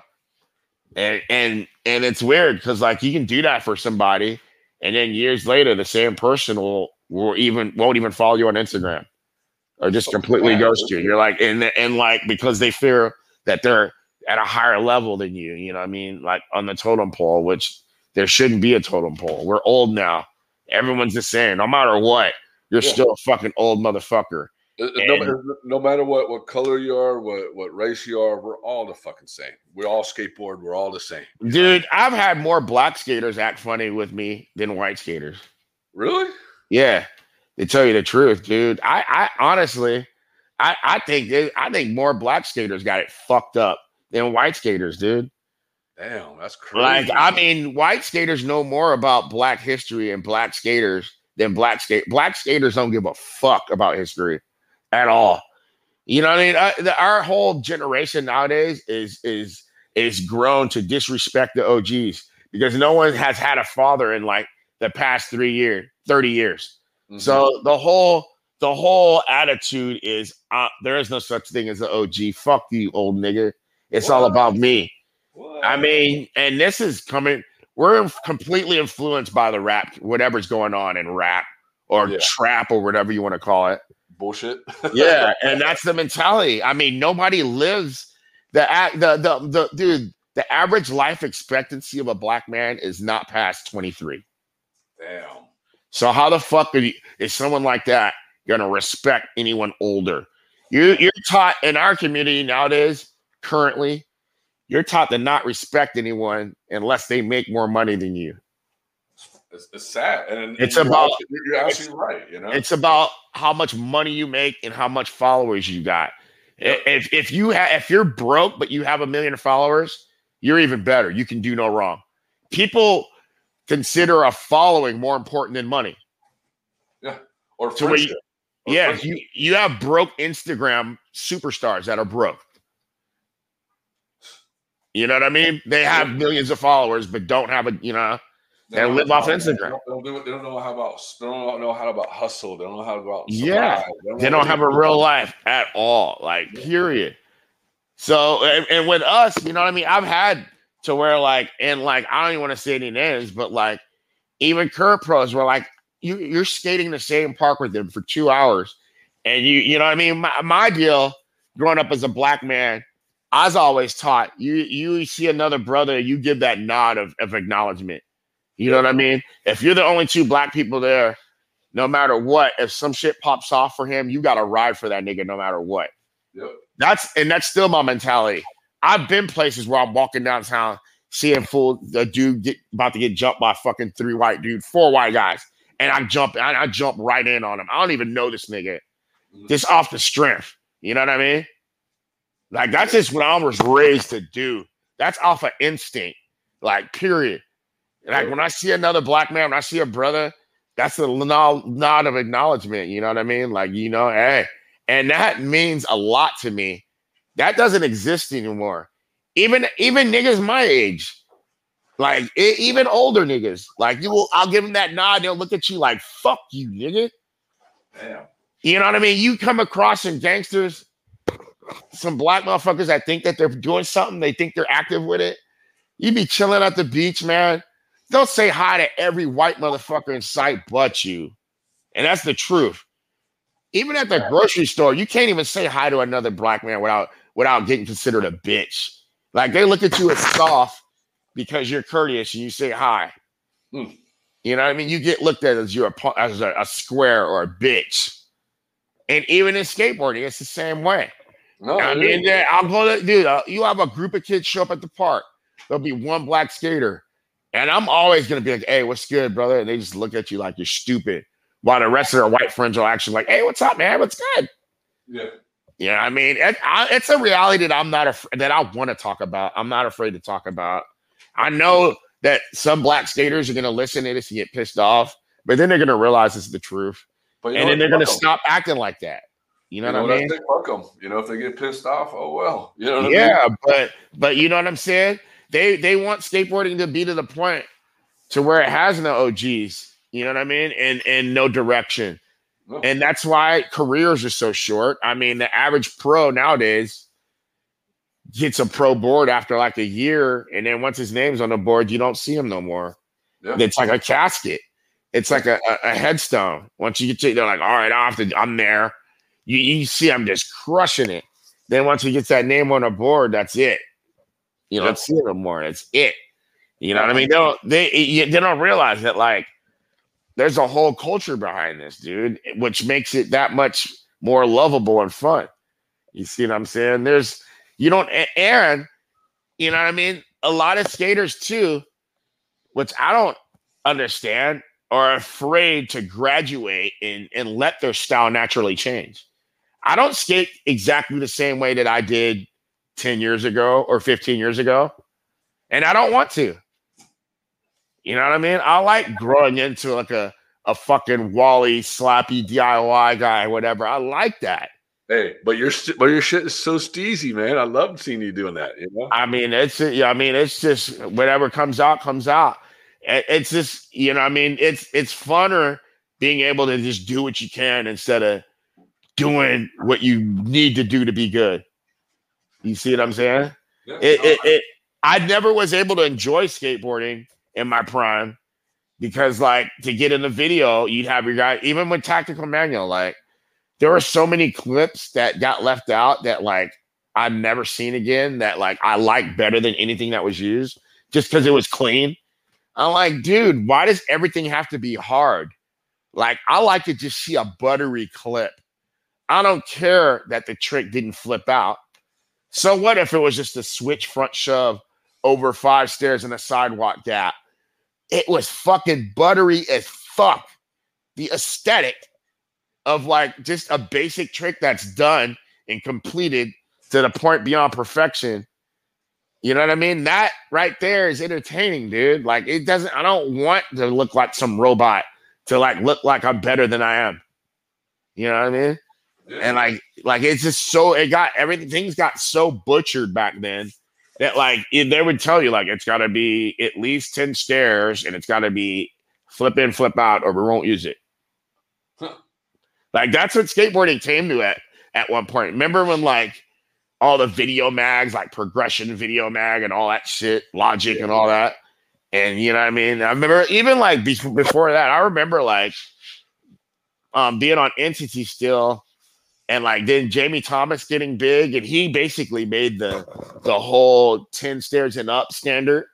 Yeah. To where you're, even your board, whoever you rode for, your team manager is like, yo, you that new 10 stair and up stammer, you got to get some bangers, man. We need something at least 10 stair. You got to step it up, next level. Yep, yep. You know I mean?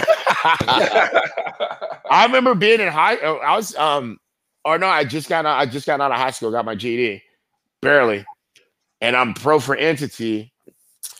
And at my local high school, no one at Point Loma High, where the Leap of Faith and stuff, that's where I went to high school.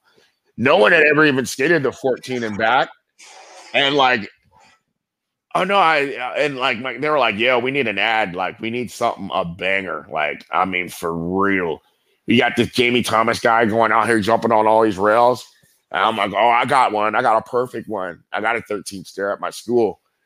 No one had ever skated it. It had this white paint on it. And like, I didn't even, dude, back then I was so stupid. I didn't even call it Filmer. Like, I fucking had the guy shoot a photo sequence of it. So you see that I made it, but there's no video footage of it. Mm. But the first thing that ever went down that rail was me feeble grounding it. I didn't board slide it. I didn't 50 it. I was desperate for an ad. So within 5 tries, I probably got on like 2 of them. And the second one that I got on was the one that I landed. And that was a crazy experience, dude, that one.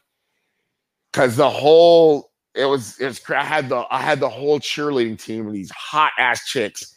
And then this one chick that was like she's like a teacher's aide or whatever, that like I fucking had always wanted to smash like my whole life. She was sitting there watching me get nutted on this rail.